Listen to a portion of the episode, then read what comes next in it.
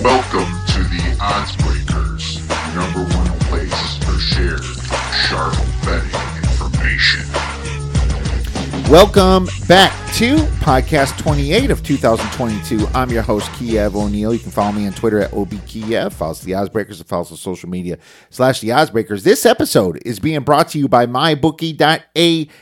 For a 50% sign up bonus, please visit MyBookie and use the promo code the odds breakers. Terms conditions and location apply. If you'd like to help us out with the cost and sponsor the website and podcast we'd love to help you out. Please visit theoddsbreakers.com click shop and become a member. Pick any of our premium handicappers to get their plays before the line moves. You can also donate to us on patreon.com and if nothing else please visit theoddsbreakers.com and become a free picks newsletter subscriber well, my friends, here we are, baseball week two. Baseball's kind of started out a little bit even for myself. Uh, not much of a preseason really to go by.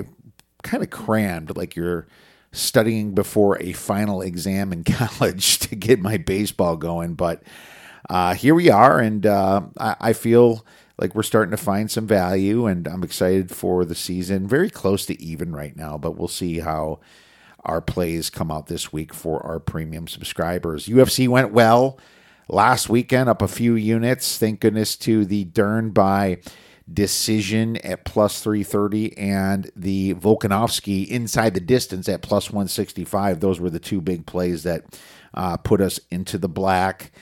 Uh, sometimes you got to find that value in those prop bets. Not not all the time you're going to find any value laying minus 700 chalk on guys like Volkanovski. I thought it was an absolute bargain to get that. One of the ones that we didn't hit was our free play on Yan, and he really got outsmarted by Sterling. Sterling played the uh, his corner played the smart game, uh, beat winning by points. You know, wrestling in the second and the third round. Obviously, there's some controversy over that, and Dana White tweeted that the wrong guy won. But at the same time, Yan was outsmarted. So um, our play with inside the distance wouldn't have hit anyway. But glad to come out of that UFC into the black, and we are of course are going to cover more UFC for this weekend in this podcast.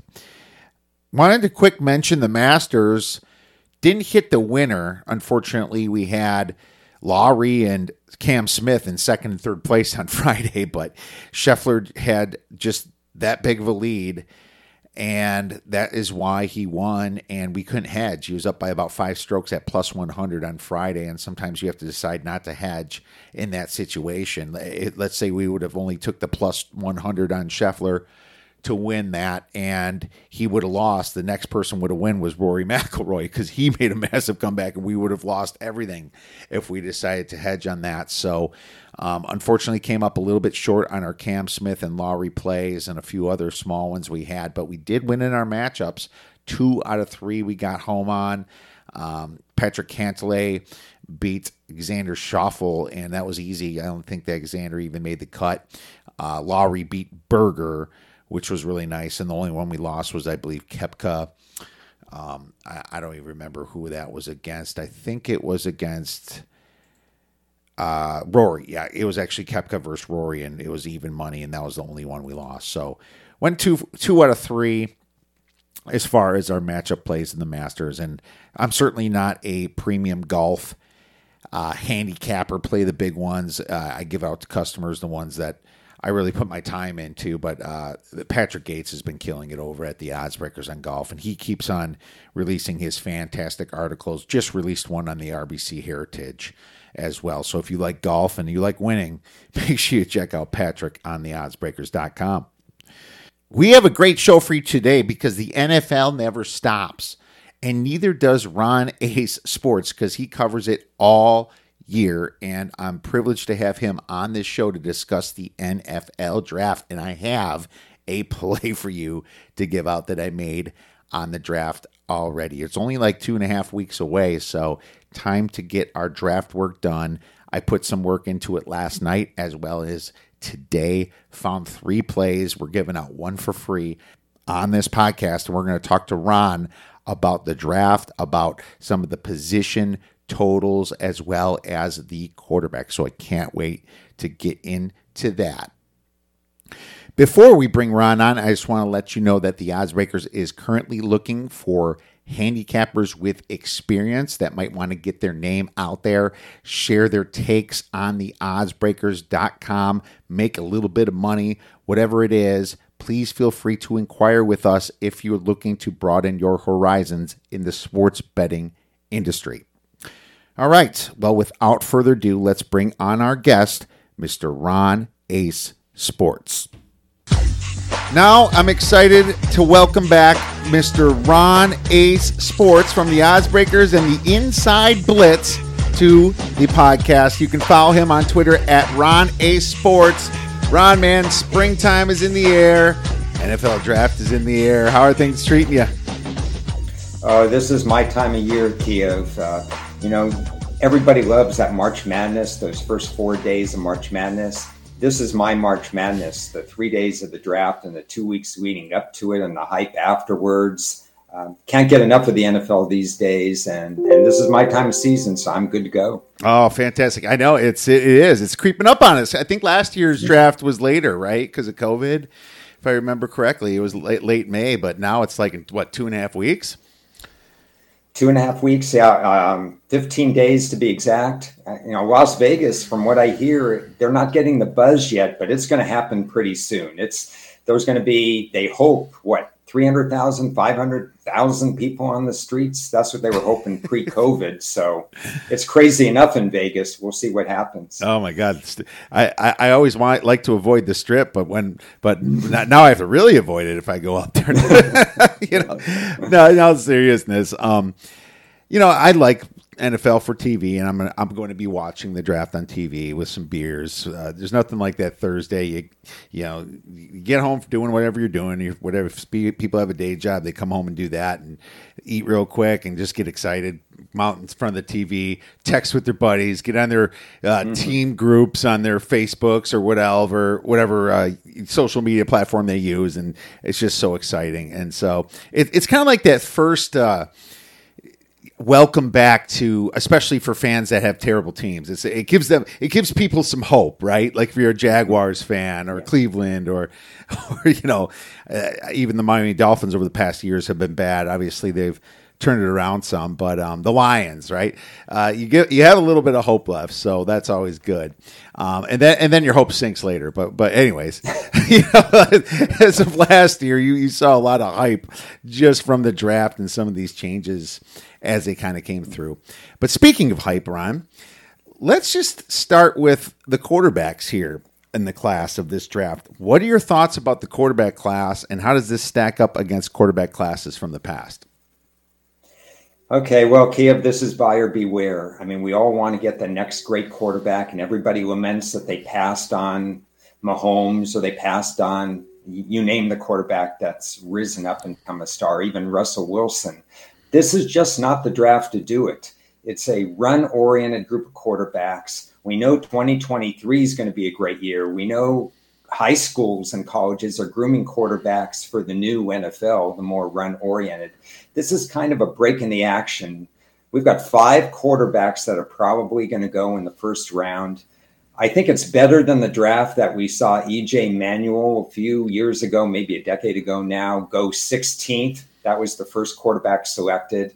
I'm comparing this draft to the one that Cam Newton came out of, the 2011 draft. He went first. Jake Locker went eighth. Blaine Gabbert, who's still in the league, went 10th. Christian Ponder, who's long out of the league, went 12th. Colin Kaepernick went at near the top of the second round, and we know his story.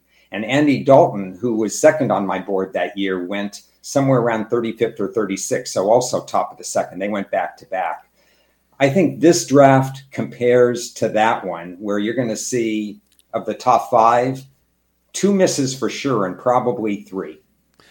I mean, at least with Cam Newton, they went to a Super Bowl, and he was also the champion, and, and, had some really yeah. good stats that year.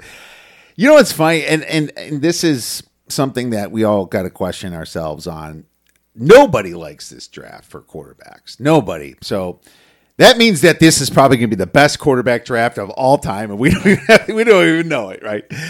it, it's so funny. Um, it, and it, you wonder why, but the truth is, is yeah. I mean, you don't. There, you can pick holes in a lot of these, and I'll be honest with you, Ron. I'm I, I'm not as infatuated with the quarterbacks in this draft as I am in others either. But you, but there's also reasons why that no analysts like this draft. I think there's there's two big reasons, Ron. I think number one is because C.J. Stroud um, and Stetson Bennett, the the uh, in the Alabama quarterback, Bryce Young, they were the best quarterback statistically, and they're not coming out because they're too young, right?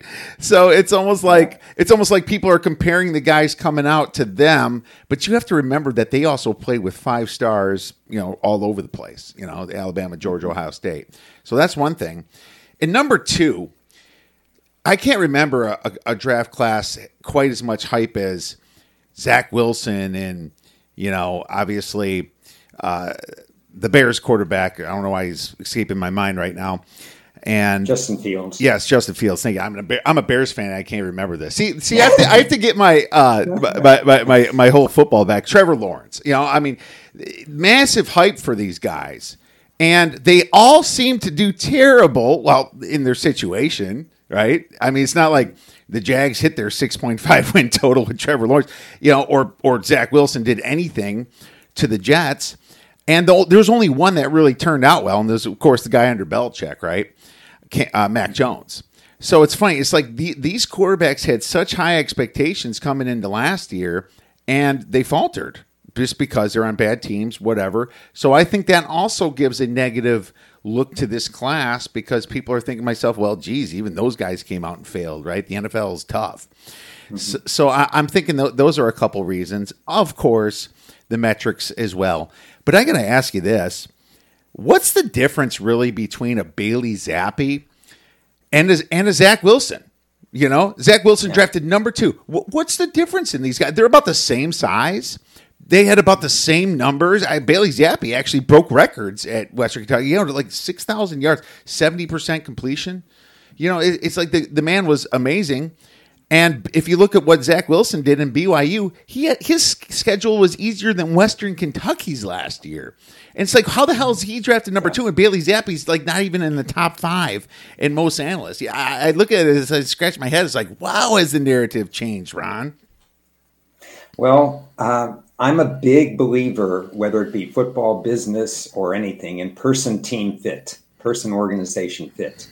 And I think what happened is last year's quarterback class has yet to reach its peak because the organizations they were drafted to, Jacksonville, the Jets, um, Chicago, they they didn't have the structure in place for a quarterback to succeed. It could have been coaching. It was clearly offensive line. Most of them were missing tight end, which is a quarterback's a young quarterback's best friend. They were set up to fail. And that's the problem with any of these quarterbacks coming out of this draft if they go to an organization that doesn't have the right setup in place, they're going to look bad no matter what. I still have high hopes for last year's class, with the exception of Zach Wilson, who, like you astutely said, his BYU schedule just propelled him to those stats. It wasn't a good schedule. It was one year of work. He was fighting for his job. Whereas Zappe you know you're talking about him. He's had two years of work and thousands of passes and he's a really good short area passes. I did do a deep dive on him. I was thinking maybe i can move him up. But his pocket presence wasn't enough for me and his deep ball accuracy wasn't enough for me. So in the end i couldn't move him up. But if he gets with the right situation he's going to be a competent backup quarterback in a league a physical league where you need two quarterbacks on your roster um, but his person team fit. And that's why the ranking of this year's quarterback class for me is not over until I see who is drafted by which team.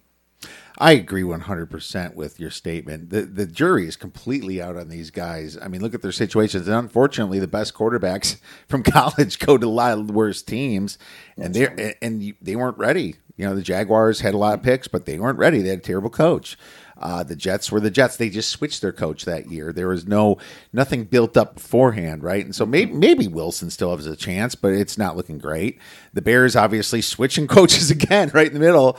Put put Justin Fields just in the middle of a terrible offensive line and just a, a wide receiver that wouldn't even play in Allen Robinson because of how disgruntled he was, and just just an absolute old aging defense. You know, it was just yeah. bad situations. The only great situation was Mac Jones coming to a great coach and a great organization, and that worked out pretty well, didn't it? Sure did. And, and Pat Mahomes thanks Kansas City for drafting him. And Lamar Jackson thanks Baltimore for drafting him because it sped up their learning curve. It did. It absolutely did. So um, it, it, it's just you're fortunate almost to go later to maybe a Steelers or, or, or, or, a good organization that knows how to take care of you. And then right. you can, can, certainly shine and be put in a better situation. So we'll see if the Jaguars, the Jets, the Bears, and some of these other teams that drafted high, hell, the Niners, you know, I mean, we'll see what happens if they can turn their quarterback around. I would expect, I would expect Trey uh, Lance to turn around, but mm-hmm. we don't know that yet. All right. So that, well, that leads us into your top quarterbacks, Ron. You know, it's funny. I'll tell you mine. Um, I'll let you go first, but I'll, I'll, just tell you that my number one is way different than everybody else's. So uh, let, let's see who your top five quarterbacks are. Okay, well, this is a very reluctant list for the very reasons we talked about. right. um, I, luckily, maybe some of these guys are going to sit like Trey Lance, which will help his development. Right now, I have a Pickett, Kenny Pickett, a little bit higher than everybody else because of his years of experience. I am curious where he goes. I know he played at the University of Pittsburgh, but we talked about this before. He didn't play many cold weather games because Pittsburgh's season was over before Thanksgiving, and it doesn't get that cold before Thanksgiving in Pittsburgh. In the NFL, you're going to play seven games after Thanksgiving. I don't know if I can keep Malik Willis at two obviously he has the live arm and he has incredible buzz, uh, but he misses a lot of throws. I'm kind of high on Desmond Ridder at three. I'm not as high as others on Matt Corral, and I'd like to jump Howell of North Carolina above him, but I need to see where he goes. Those are my top five. Carson Strong six, Zappe seven. And I'm, it's a fluid situation, but that's where I'm at right now. Yeah, and I picked a lot of holes into these guys as well. And to be honest with you, I I struggle with my top three, and I think I could move them around depending upon the situation. Funny enough for me, I have Carson Strong number one, and I'm one of the very few people that that do. The reason I do is because of all the adversity he faced. He tore his knee up in high school, and that dropped his um, ability to go to a number one college. He dropped down to a three star from a four star or something like that. So he ends up settling in Nevada, but he did had a great two years there. He, I like his size at 6'4, 9.5 inch hands. He looks the part to go to kind of an air raid to pro style offense from what he did in Nevada. Because you remember Nevada had a good running game too. He did a lot of great things. And his 70% completion percentage, 36 to 18 to interception ratio, I thought was really good. So just his translation with the size, the hands, the what he's went through um, and his completion percentage. And it's not like the Mountain West was terrible. Boise State's been good. You remember San Jose State was good for a little bit. Mm-hmm. Yeah. So I, I, just think he's possibly the number one guy. Now I'll throw Malik Willis in at number two, but the, the only really for one reason. And it's because he's kind of the fits the new age scheme if you look at like what people look at Lamar Jackson and Kyler Murray, right? The guy that can check down once or twice and then smart enough to run and gain eight chunks of eight yards. I can see that in Malik Willis. But what I also liked about Malik Willis is I watched Liberty. They've only been Division One for four years. They don't have a good football team. That team was all Malik Willis the last two years. I mean, he did he played with very, very below average talent at Liberty. Very below. And so I almost thought that their success was just basically on uh, because of him. And his quarterback rating was actually higher than Lamar Jackson's in his college career than Lamar's. Now, obviously, we didn't know Lamar would be this great, and his draft stock wasn't all that high. So I could see him fitting into a scheme if they use him correctly. And that's why I wonder if Matt Rhule is going to draft him and try to be a little bit more of a wild card this year. I almost think that the Panthers would have to go for something like that. Um, in spot six because they don't have the later draft picks. It's do or die for the coach on the hot seat. He needs to go wild card in this situation.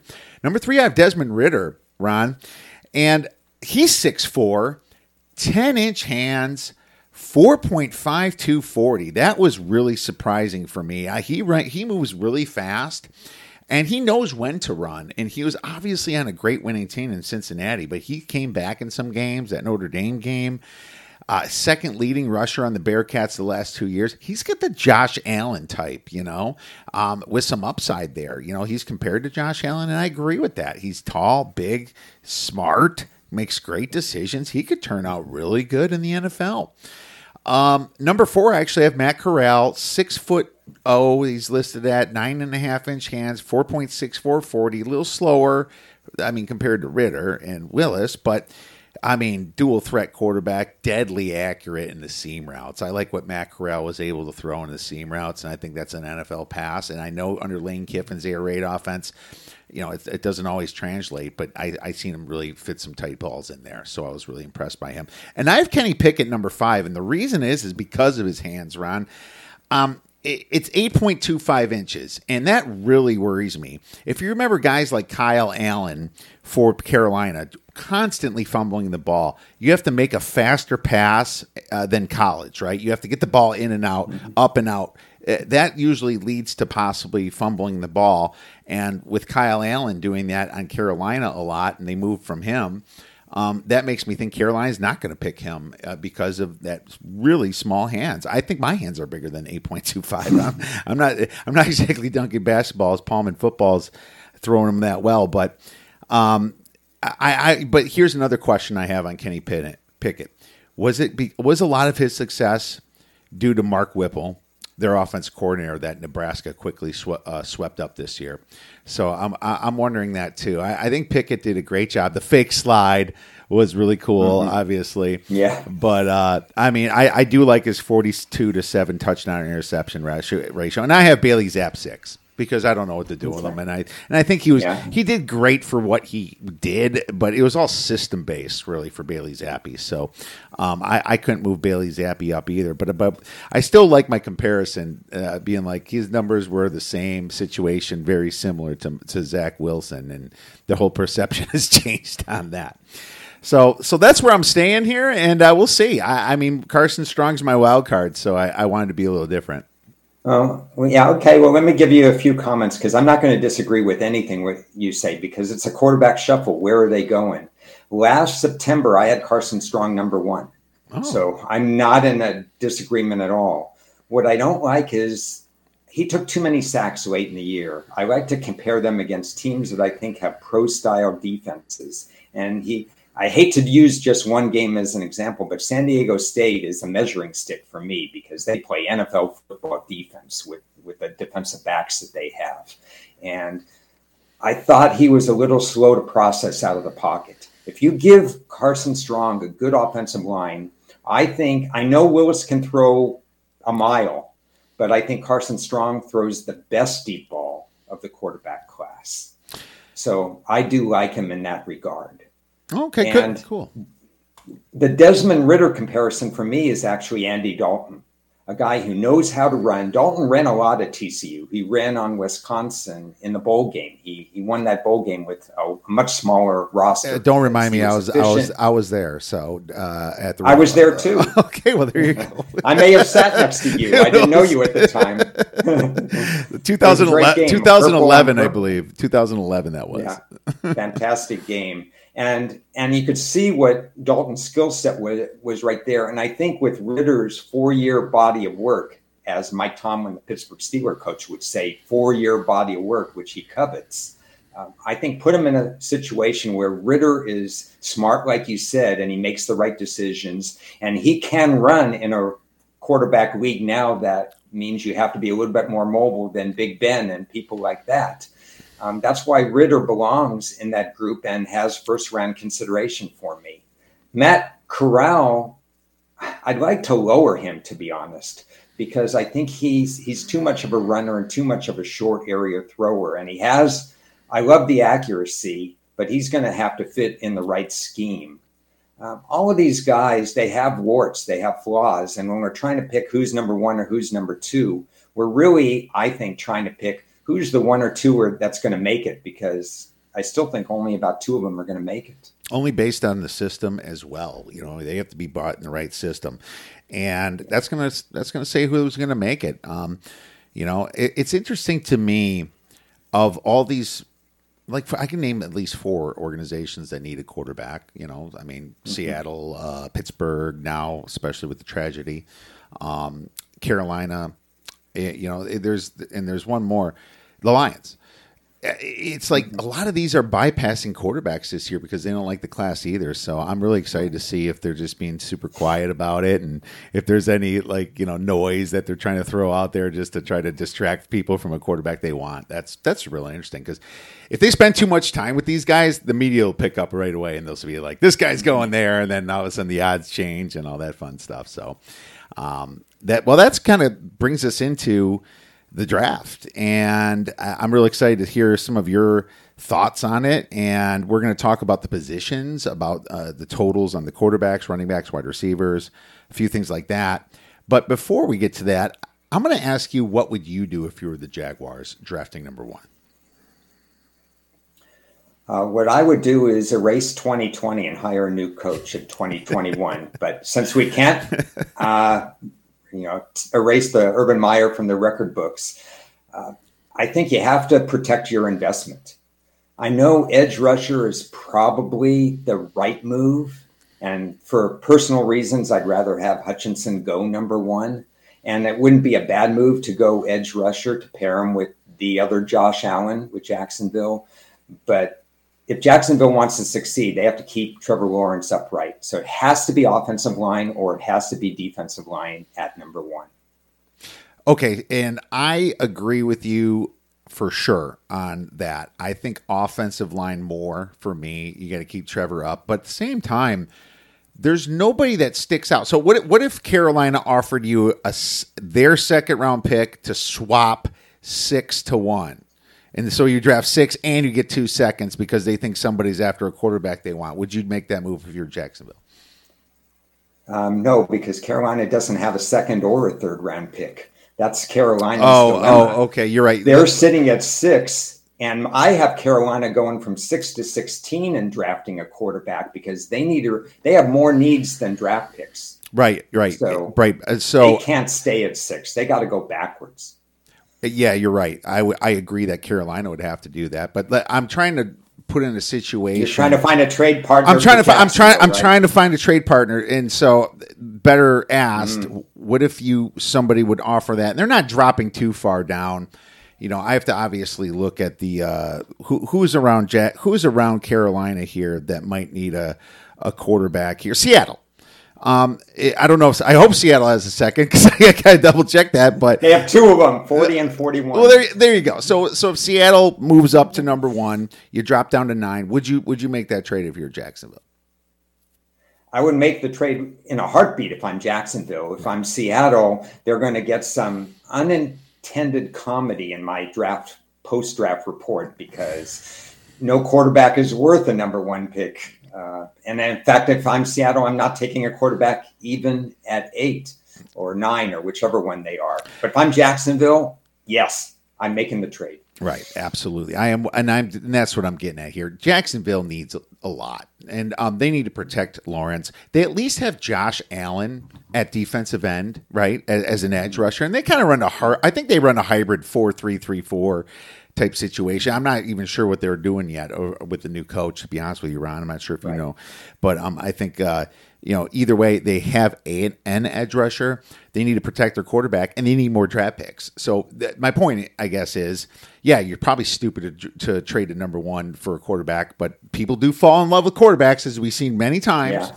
And uh, if you're Jacksonville, you're just trying to trade down, right? I would try to trade down if I was Jacksonville. I would try to trade down if I was Detroit. I'd, i try to trade down if I'm Houston. To be honest with you, I don't think a defensive end really sticks out to me because, you know, Agent Aidan Hutchinson, he did great at Michigan. Let's let's face it, his numbers were fantastic. But you know, he's not the fastest guy around.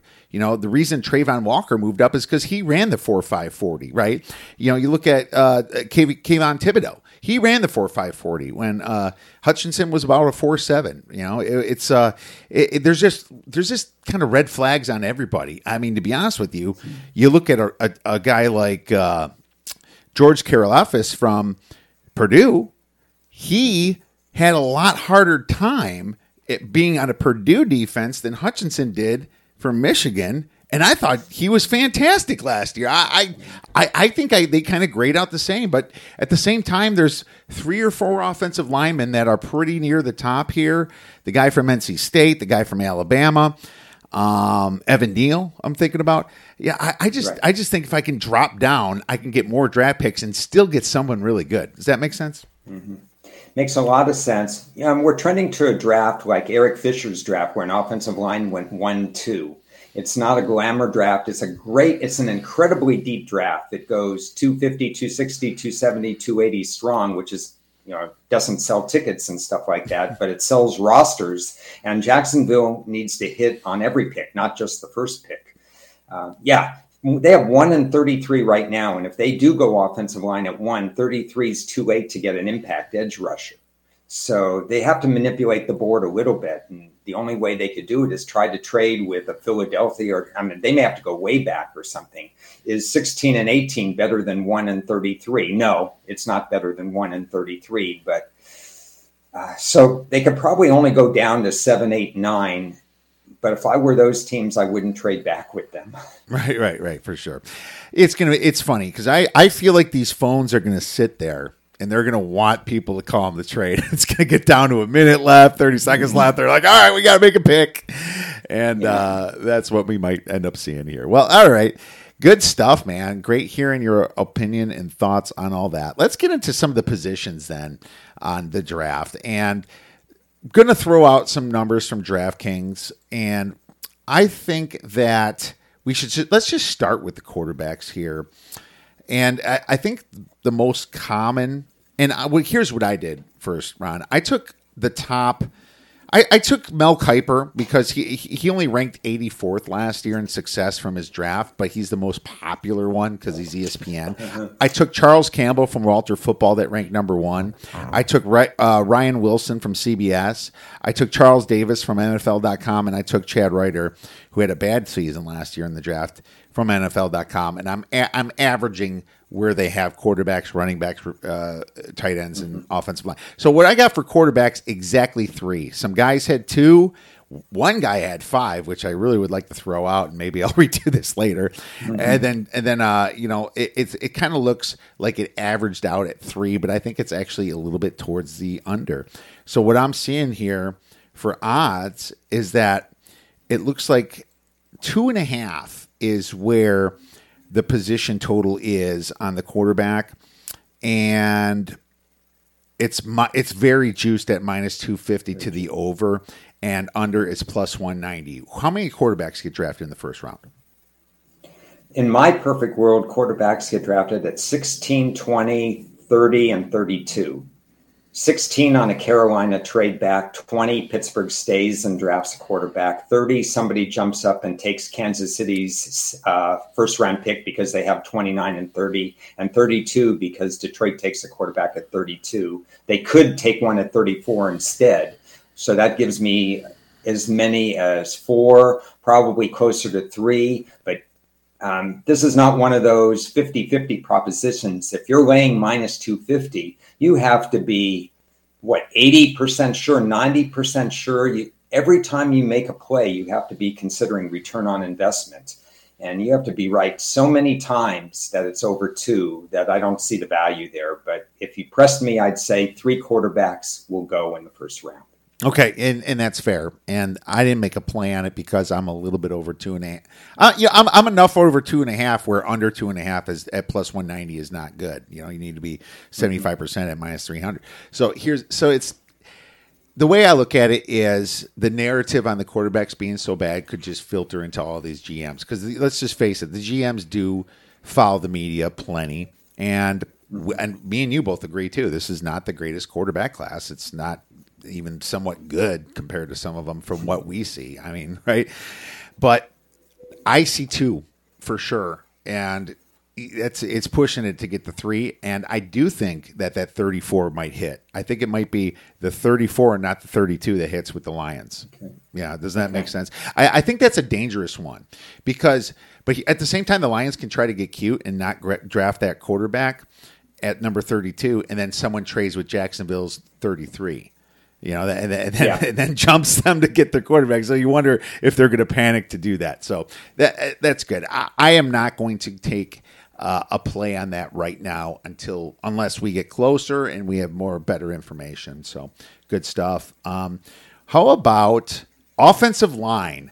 The total is under seven and a half minus 140 or over seven and a half plus 110.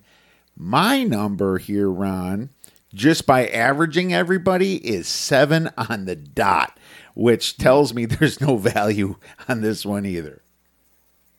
I see no value whatsoever. I think because there are four offensive tackles that could go as high as the first nine picks, really. I'm the guy from Mississippi State, there's the guy from the lower level college. Um, yeah. I think his name is Penning. I can't remember the college exactly. I thought it was North Dakota um, State or something. I have to double check yeah, that. One of those, North Dakota State, Northern Iowa, one of those. North is in the name, I think. So we got that. That's four. and, you know, there's there's going to be a center that's going to be considered out of Iowa. Um, there's one guard in there. There's a couple later tackles. It really looks like a seven or eight. It's it's like you said. It's way too close to call. Yeah, I agree. And you're, you're right. It was Northern Iowa. Trevor Penning um, is that is that one. I think it's too close to call right now. I personally like offensive line. I think it's smart to draft them in the beginning. And I, I, I personally, if I'm if I'm all the GMs at once, it goes way over seven. So that's that's how much I value the trenches if I'm making this draft there, Ron. Um, let's go to a position group I hate and I hate this group so much that I always lose on betting they're under. it's mm-hmm. and it's not smart for me, and I didn't do it last year, I don't think. But the wide receiver group, and I was so frustrated. And it was, I think it was 2020, where there were seven or eight wide receivers picked in the first round, and I took the under. I, it might have been under seven and a half or six and a half. I can't remember, but I remember being upset about losing it because I was like, wide receivers do not move the needle. What is going on? So at the end of the season, what I did is I looked at every single team that made a first round pick on a wide receiver. All seven of them did not make the playoffs. You know, so I was like, I felt redemption after that, but I still lost my bet, which, you know, still pisses me off. But at the same time, I don't think wide receivers move it. I don't think it's a great wide receiver class either. But you're getting a pretty lowered a pretty low number on wide receivers 5.5 and the over is minus 180 how much flash do these gms have to go after a wide receiver that they think is going to really help their team out? Hmm. Okay well you have to do a mind meld with the gms to know what they're thinking. This is an ever increasingly offensive league so people were GMs are valuing wide receivers even if we who study win totals and correlation with win success um, feel that wide receivers do not move the needle.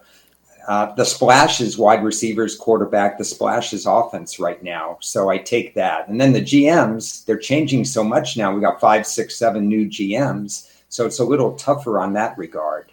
The line has moved drastically from what was plus 120 uh, way back when, where I thought that had value because I see an exact number six going in the first round. Um, the two Alabama guys, the two Ohio State guys. Um, there's a couple of others in there too. Uh, Dotson from Penn State is getting a lot of buzz. Even George Pickens is getting buzz, even though he's barely stayed on the field. Somebody might sneak in there. We know Kansas City and Green Bay both need wide receivers, and they both have multiple picks. So if they don't trade out of the first round, I just think a six wide receiver is going to sneak in toward the end of the round. And the original number of plus 120 um, seemed to give me a little bit of a return on investment uh, edge at that point. Yeah, I mean Burks from Arkansas is one. You know, I mean there. Yes, there, I like him. There, there's quite a few, and Yeah, I mean, J- they, Jameson Williams, they have penciled in. I don't know if Metchie is. Um, he, I think he's in some of them. I'm not sure if he's first round. Drake London is one from USC. Oh yeah, that's too. the other one. Yeah, yeah, yeah. yeah. I, I, was just trying to like think to myself, I can see quite a few of them, but none of them really stick out all that much to me personally. I actually think next mm-hmm. year's wide receiver class might be better, but um, the number that I have averaged for those five gentlemen is five point eight. So another one where it the what they say points to the over, but so does the juice here at minus right. 180. And um, you know, the real juice on it is probably if if I was going to correlate 5.8, it is probably around minus 150 um, by going over yeah. 5.5. It's probably yeah. closer to that. So I'm going to another one. Unfortunately, I'm going to stay away from. We do have a comment here from a. It just says Facebook user, uh, one of our fans on our group. Trubisky's going to be a major surprise in Pittsburgh here. Well, I'll tell you this, and it's like I always say, the Bears coaching was so bad that you really still don't know if the, if he was that if he wasn't good. I, I say there's only a 33 percent chance that he can be good now, but still, the, his coaching gave him no confidence. Mag, Nagy was terrible. They went through offensive coordinators, and then you saw him.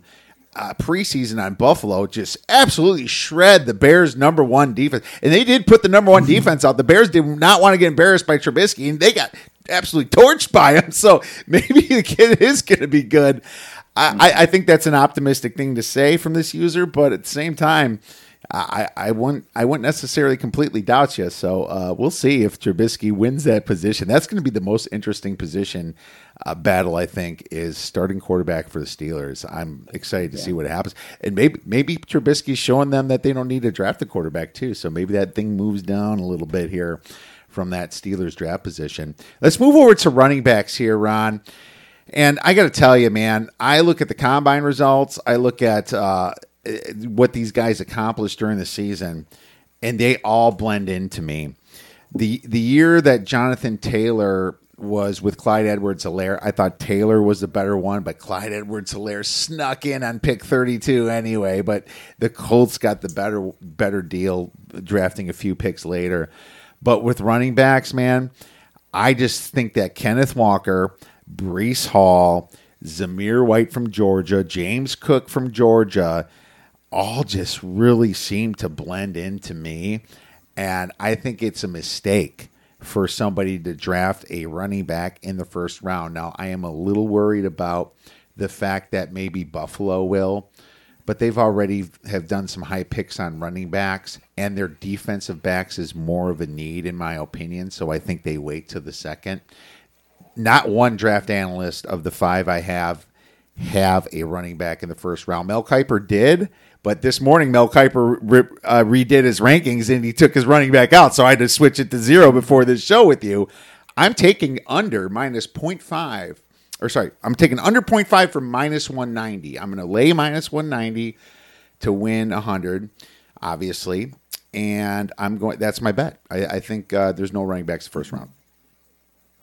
Okay, well, can go a different number of different directions. The whole uh, Clyde Edwards Helaire uh, example that you gave, that's the scary thing because yeah. nobody had him going first. They had him going fourth. Um, he was the last pick, if I remember, of the first round. You get some running back surprises. So you won't get that from Detroit at 32, but you never know as far as a trade or anything like that.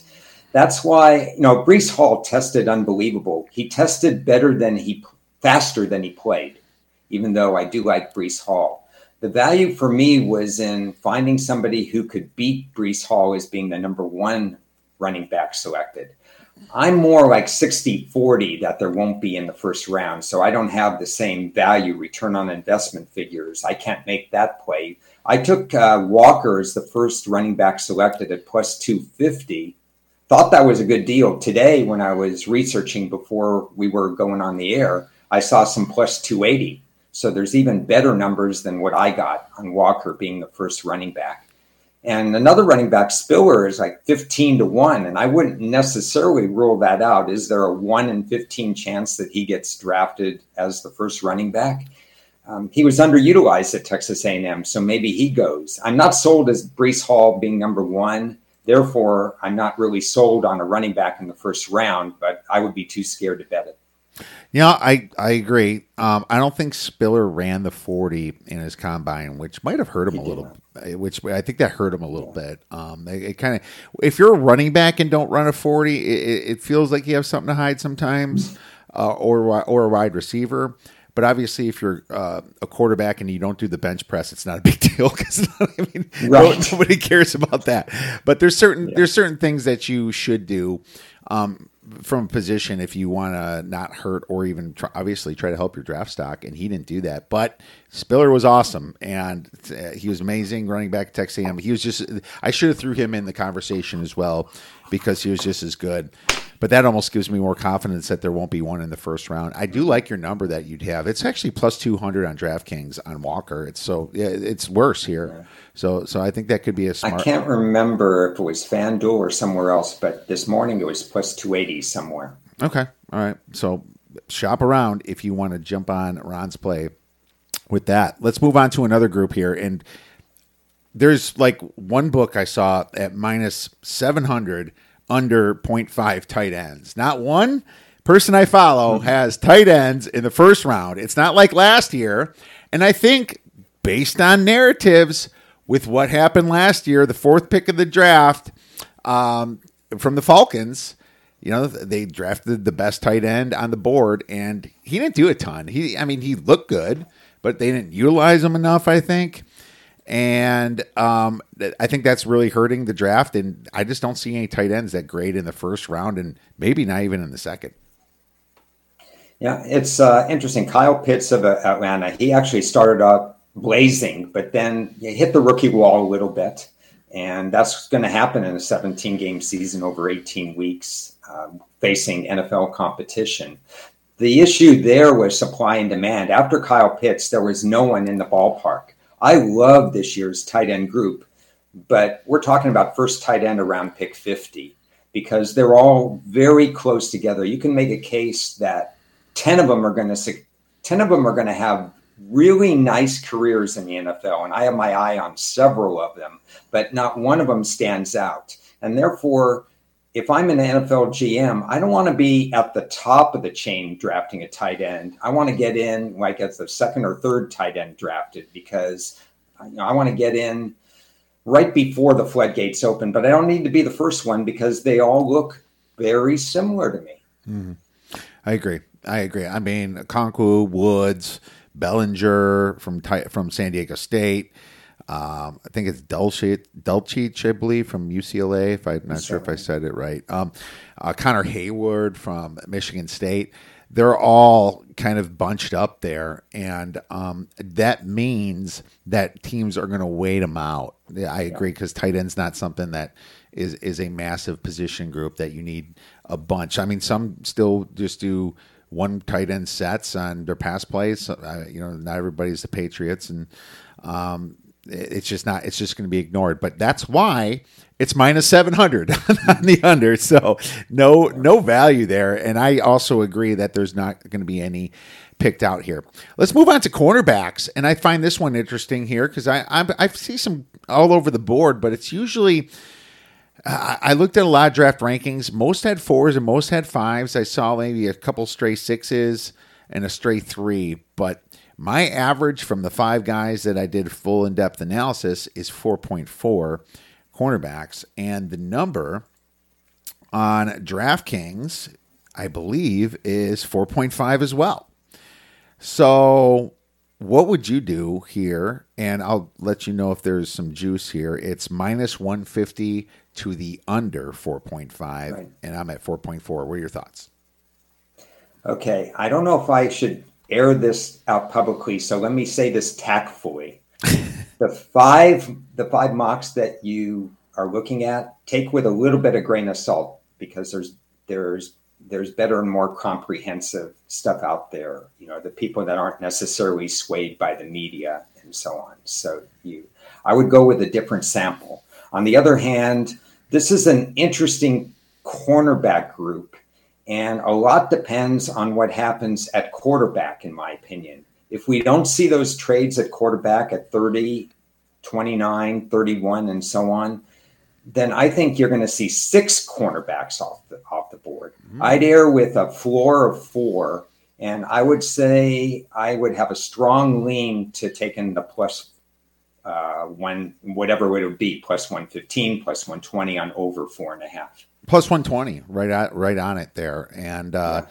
that's interesting. Okay, well, you know the ones I there's actually a really good rating for the media guys, and I included some of the top ones that were closest to rec. Maybe Ron's probably got a, a little bit uh, more of an inside scoop to what some of these GMs are going to do, which is always good, and uh, that's why you're on this podcast, Ron. But uh, that's interesting that you said that because 4.5, I was leaning to the over here, especially at this plus money.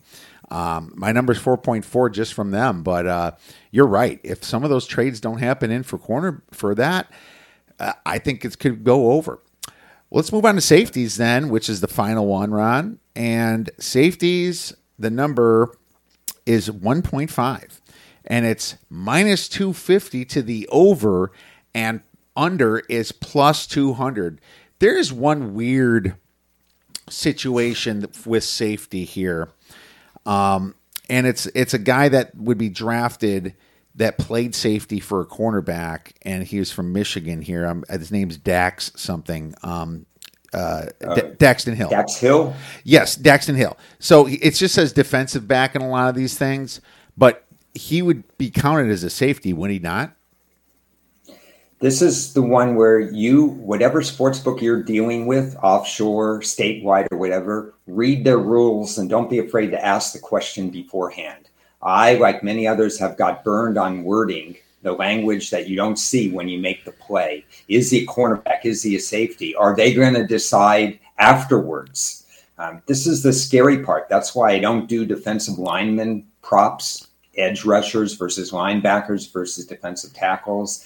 You have to be careful. I list for my prospect review and my rankings, I list Hill as a safety, just to let you know. But if it's up to the sports book discretion, I would say be careful. I would definitely ask, and that's a great call. And that's why you also don't see a lot of props on defensive end slash defensive line because if it says edge, they count him as an outside linebacker a lot and if it says DE, they count him as a defensive line. But they might say, well, if the team drafted him as an outside linebacker because they run a three-four defense run, then you're screwed. Yeah. So in that yeah. situation, you better yeah. better check on that. But at the same time, the way I look at it is he played safety in college. So just for the sake of this podcast, he is looked as a first round in many situations, and a lot of them counted him as that. My number is exactly two. So, do you have a number on safeties? I would I would say the most likely number for me is one, but you, what the juice on the if you wanted to take over, is it going to be plus two hundred, plus two twenty? What do you have? Let me let me pull that up again. It is over 1.5 minus 250. So it's it says there's going to be Probably more than 1.5. Yeah. Two I mean under 1.5 if if one's the true answer, you get 2 to 1. It's uh plus you get 2 to 1 on under. Yeah. Yeah. You I one. think it's I think for me the value would be on the under. Yes, um, not only Hill, but there's one or two others that can sneak in. You never know. But I would bet because of supply and demand and because there's still a stigma attached to safety that it's not as important as other positions, which I strongly disagree with. The same way with tight end. I strongly disagree because tight end and safety are ever increasingly important, but not to GMs and not to how much money they have to pay these guys in the in the realm of salary. So I would say plus 200 would be value. I would strongly look at the under from my perspective right now.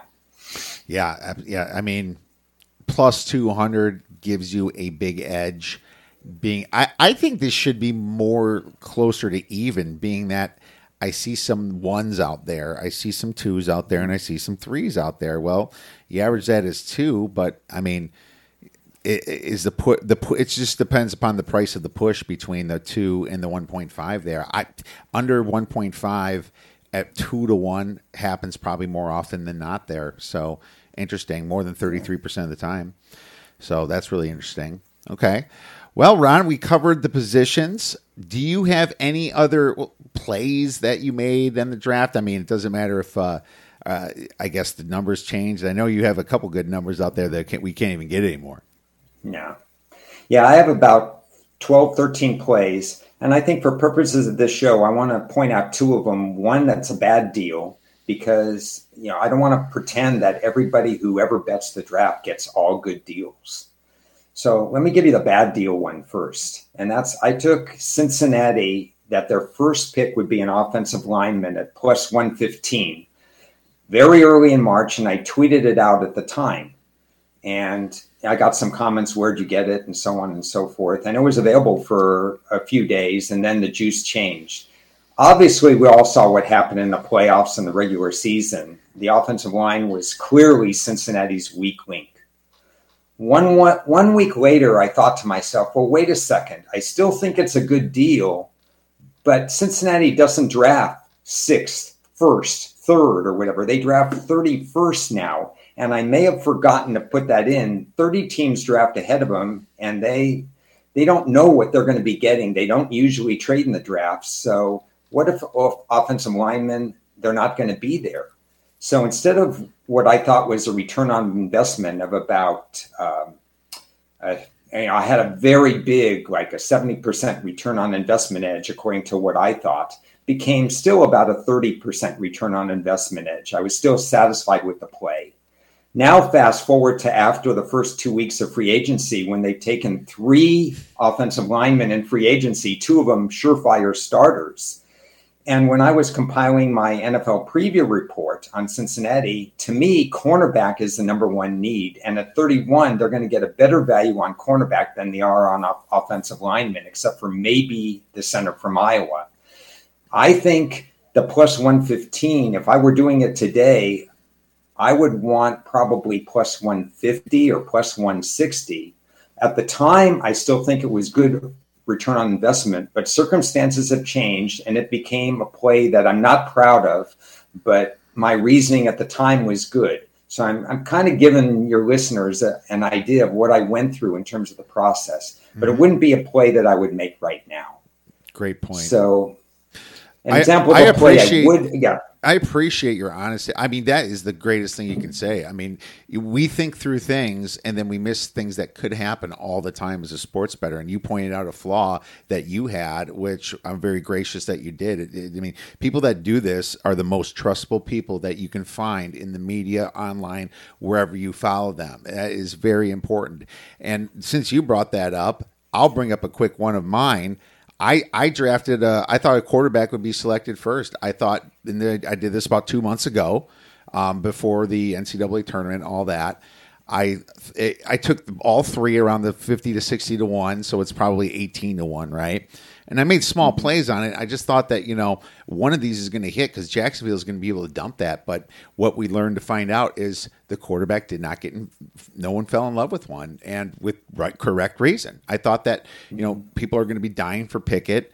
I thought that Carolina would be overly excited uh, and find a way to move up and and you you say they should move down, which I don't disagree. I thought the Lions might want to move up, and maybe that still could happen. But I sure as hell wouldn't make that bet again today. So I want to point that out as well, Ron. Yeah. But uh, thank you for your honesty.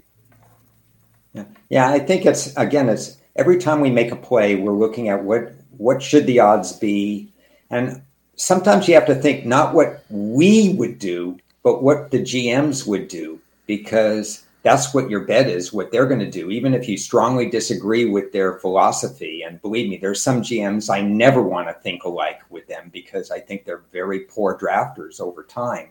But you have to put yourself in their shoes and and what's their track record. And I I tried to study the long term GMs to see what I think uh, they're going to be doing. Yeah, absolutely. That's that's what you need to do is try to find out what you know what their goals are in their team, how they want to build their team. Are they new, yeah. switching from another team GM? This team, this GM's been here for a while. What are some of his tendencies? What does he care about? Does he care about trenches? Does he care about flash? You know, does he care about uh, cornerbacks over edge rushers? It really, it's really important to know that. Uh, and so, why don't you give us your one of your good ones then that you mentioned? Yeah, better give you a good one. Um, well, one that I'm proud of that I'm against the grain on would be. Uh, Gardner from Cincinnati, a shutdown cornerback, where his prop is anywhere from under seven and a half to under ten and a half. Um, I don't know who got the ten and a half, but that's a great deal. But it's out there. But under seven and a half is the prevailing number, and I I have him going um, anywhere from four to seven. And I still like that play. It's pretty much a 50 50 play. It's still out there. Uh, I think the Jets and the Giants are in contention for a number of positions offensive lineman, cornerback, edge rusher. And I personally think he doesn't get past seven. So I sort of like that play. It's available. The one that's not available that I like was who would be the first Georgia person, the Georgia draftee selected. It was Travon Walker before he got all this buzz against, uh, I believe it was Dean, the linebacker, and Davis, the defensive tackle. And in my research, defensive tackles usually get slotted. Uh, you know, they go a little bit later because they could be two down guys instead of three down guys. Everybody values edge rushers. Right. Now, you talked about juice. How many people want to lay a lot of juice? But again, it's return on investment more than juice. I had to lay minus 175 with Walker. And that meant I have to win that play pretty close to two out of every three times to get a decent return on investment.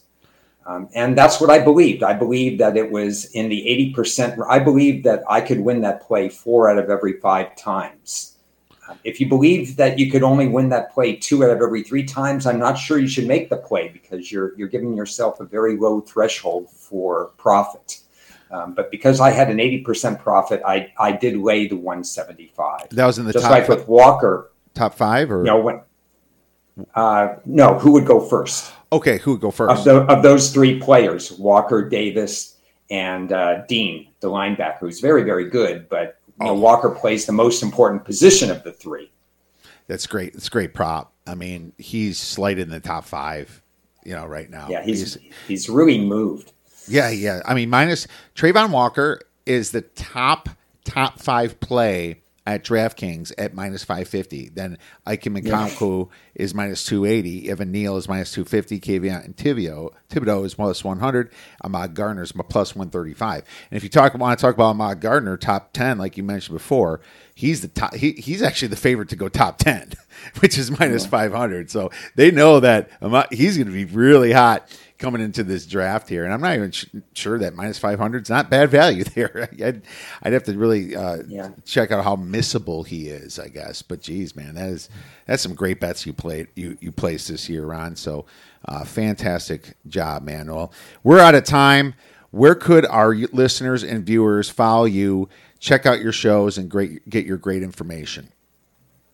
Oh, I'm. Uh, we do the Inside Blitz show with Las Vegas Chris, who's uh, very well known and uh, certainly one you know, a friend and gives a wealth of information.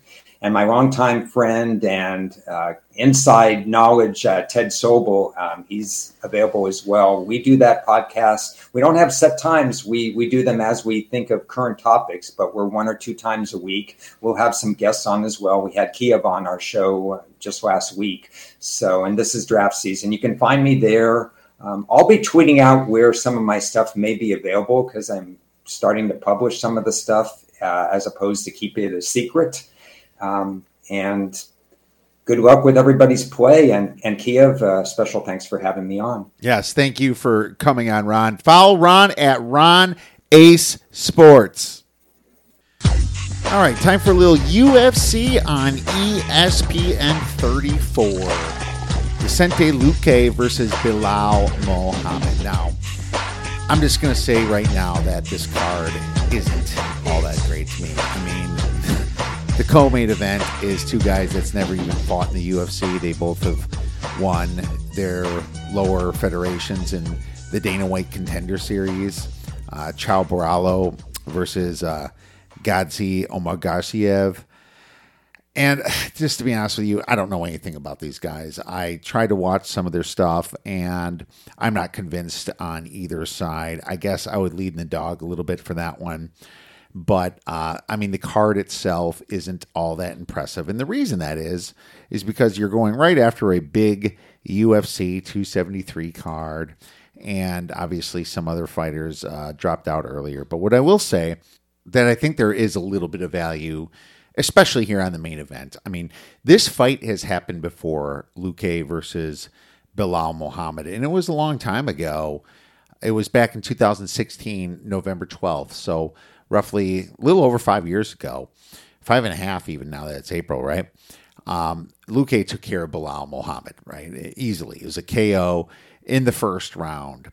And Luque, you know, coming in with a lot of confidence after that, then he fought Leon Edwards and lost in a decision. Ever since that fight, his only loss, well, like 10 fights later, his only loss was Stephen Thompson uh, in a decision in a very strange fight. I don't, think he was completely right for that fight.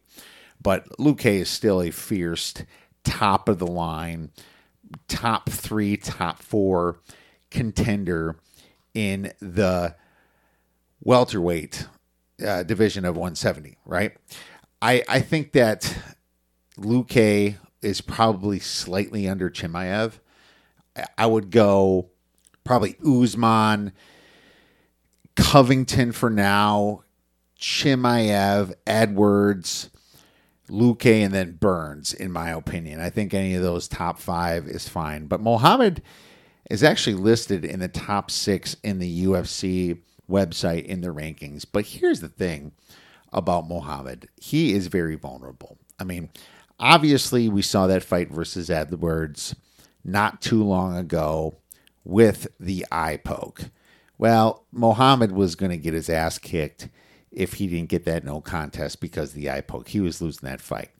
And let's just kind of look at what he's done since that loss. He's fought in about 11, 12 fights himself, and his only loss was to Geoff Neal and that no contest to Leon Edwards. But the guys he fought, Stephen Thompson, um, that was a unanimous decision, um, was kind of a wrestling match, and that's the guy that beat Luque. Then it was Demian Maia, and Maya was at the end of his career, really, at that point. I know. Uh, I think he might be retired actually now. Dhiego Lima, Lyman Good, Takashi Sato, just some no names. Uh, Tim Means, you know, he, he didn't beat anybody, in my opinion, that's all that good. And I think he's going to be stepping up into the top five class again, which he's going to get beat again against Luque. If you look at Luque, he just matches up a lot better. He's fought in plenty of wrestlers before. 5.65 significant strikes. Belal is 4.55. Um, obviously, Belal's a wrestler, but Luque knows how to fend it off.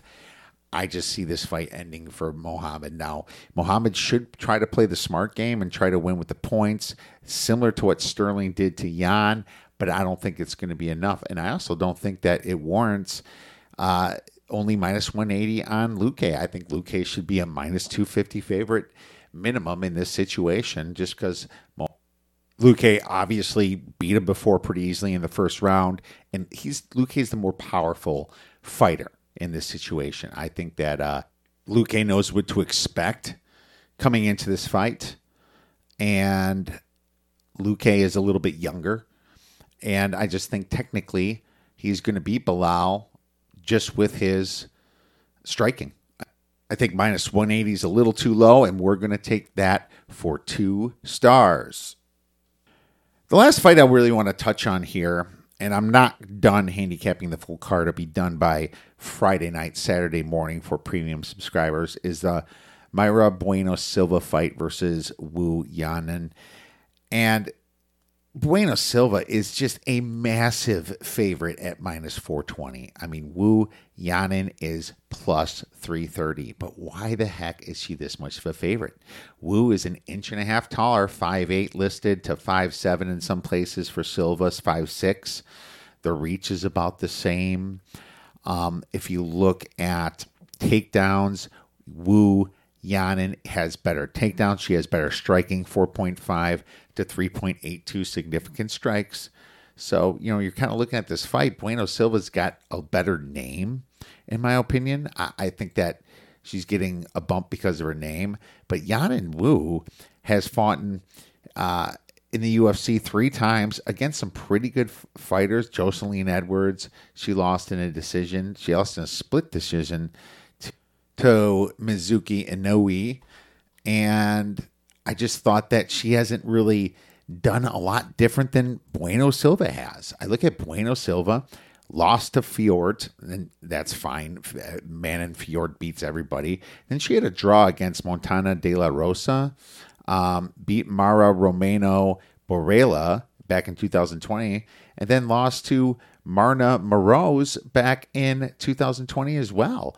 And Jillian Robertson, I guess, was her first UFC fight, and she ended up getting Jillian in that armbar. And that's probably what's putting her over the top here at the uh, massive favorite here.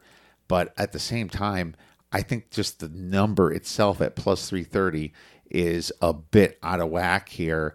I also think that uh, is fighting for her UFC future, being that you know she's only been in the UFC for about four fights and she's lost three of them. She's going to be a little bit more desperate here. I wanted to talk myself into taking Mayra Bueno Silva at by decision.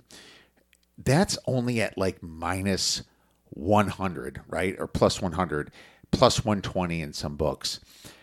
It's not massive. And I just think the plus 330 on Yanan's side if she has like a 40% chance of winning or so, it's just a much better value than taking Marna. So I'm going to go a half unit on Yanan Wu at the plus 330, and I think she has a good shot to win this one outright. My friends, if you have any questions about the UFC or anything else, please feel free to tweet us at the Oddsbreakers. Tweet me at OBKiev. A huge thanks to Ron Ace Sports for coming on, discussing the NFL draft. Have a great rest of your week, and go get some.